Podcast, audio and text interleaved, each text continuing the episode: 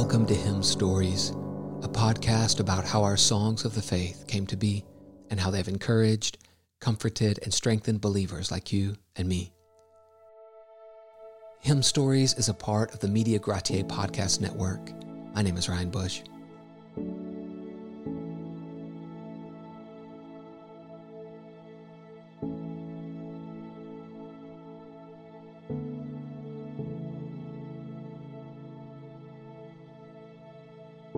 Here, O the earth, as a stranger I roam. Here is no rest, is no rest. Here, as a pilgrim, I wander alone, yet I am blessed, I am blessed. For I look forward to that glorious day when sin and sorrow will vanish away.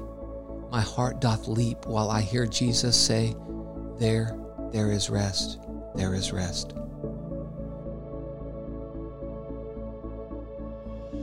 Here are afflictions and trials severe. Here is no rest, is no rest. Here I must part with the friends I hold dear, yet I am blessed, I am blessed.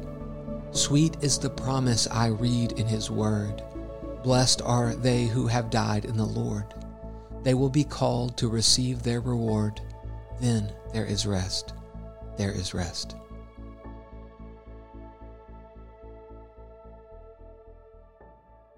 Many years ago, there lived a coal miner in Staffordshire, England. He and his wife had a beloved little girl, the last of their five children.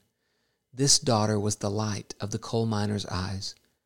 Each night, after he traipsed from the pit, exhausted and soot covered, she would meet him at the door of their little cottage and welcome him home, unable to control her delight at the arrival of her father. One evening, when he came in to dinner, he was surprised to receive no jubilant greeting from his little darling, and going into the house with his heavy coal pit boots, his wife called him up the stairs in a whisper. The stillness of the place and her quiet voice made his heart sick, and a foreboding cloud of dread came upon him.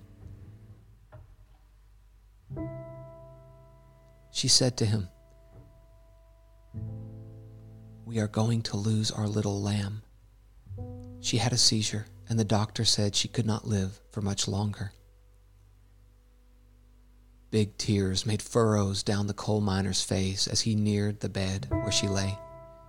He leaned over her, and looking up at him, she said, Daddy, sing, Here is no rest, is no rest. No, my child, I cannot sing. I'm choking. I can't sing. Oh, please, Daddy, sing, Here is no rest. The poor fellow tried to sing, Here o'er the earth as a stranger I roam, here is no rest, is no rest. But his voice could make no way against his trouble. Still, he tried again, for he wanted to please his sweet little girl. Here are afflictions and trials severe here is no rest, is no rest. Here I must part with the friends I hold dear, yet I am blessed. I am blessed. Again his voice was choked with weeping, but the little one whispered, Come, Daddy, sing. Sweet is the promise. And the poor father went on again. Sweet is the promise I read in thy word. Blessed are they who have died in the Lord. They have been called to receive their reward. There, there is rest. There is rest. That's it, Daddy, cried the little child. That's it. And with her arms around the coal miner's neck, she passed away, comforted by her father and secure in the promise of her heavenly Father.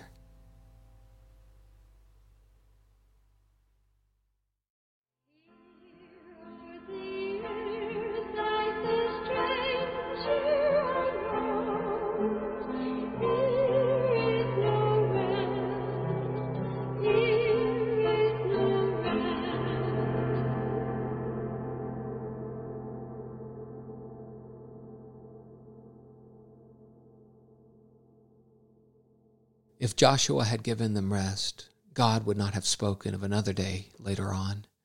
So then, there remains a Sabbath rest for the people of God. For whoever has entered God's rest has also rested from his works as God did from his. Let us therefore strive to enter that rest so that no one may fall by the same sort of disobedience. For the word of God is living and active, sharper than any two edged sword, piercing to the division of soul and of spirit, of joints and of marrow, and discerning the thoughts and intentions of the heart. And no creature is hidden from his sight, but all are naked and exposed to the eyes of him to whom we must give an account. Hebrews 4 8 through 13.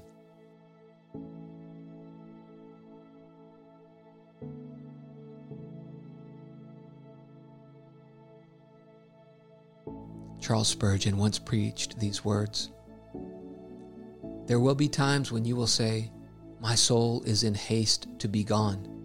I am not wearied of the labor, I am wearied in it.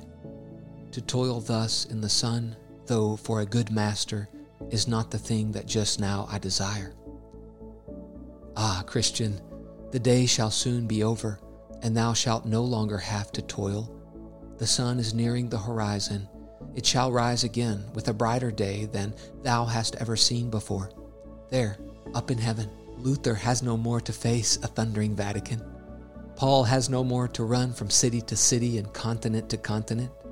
There, Baxter has no more to toil in his pulpit to preach with a broken heart to hard hearted sinners. There, no longer has Knox to cry aloud and spare not against the immoralities of the false church. There, no more shall be the strained lung and the tired throat and the aching eye. No more shall the Sunday school teacher feel that his Sabbath is a day of joyful weariness. No more shall the tract distributor meet with mocking. No, there those who have served their God those who have toiled for man's welfare with all their might shall enter into everlasting rest. Sheathed is the sword, the banner is furled, the fight is over, the victory won, and they rest from their labors.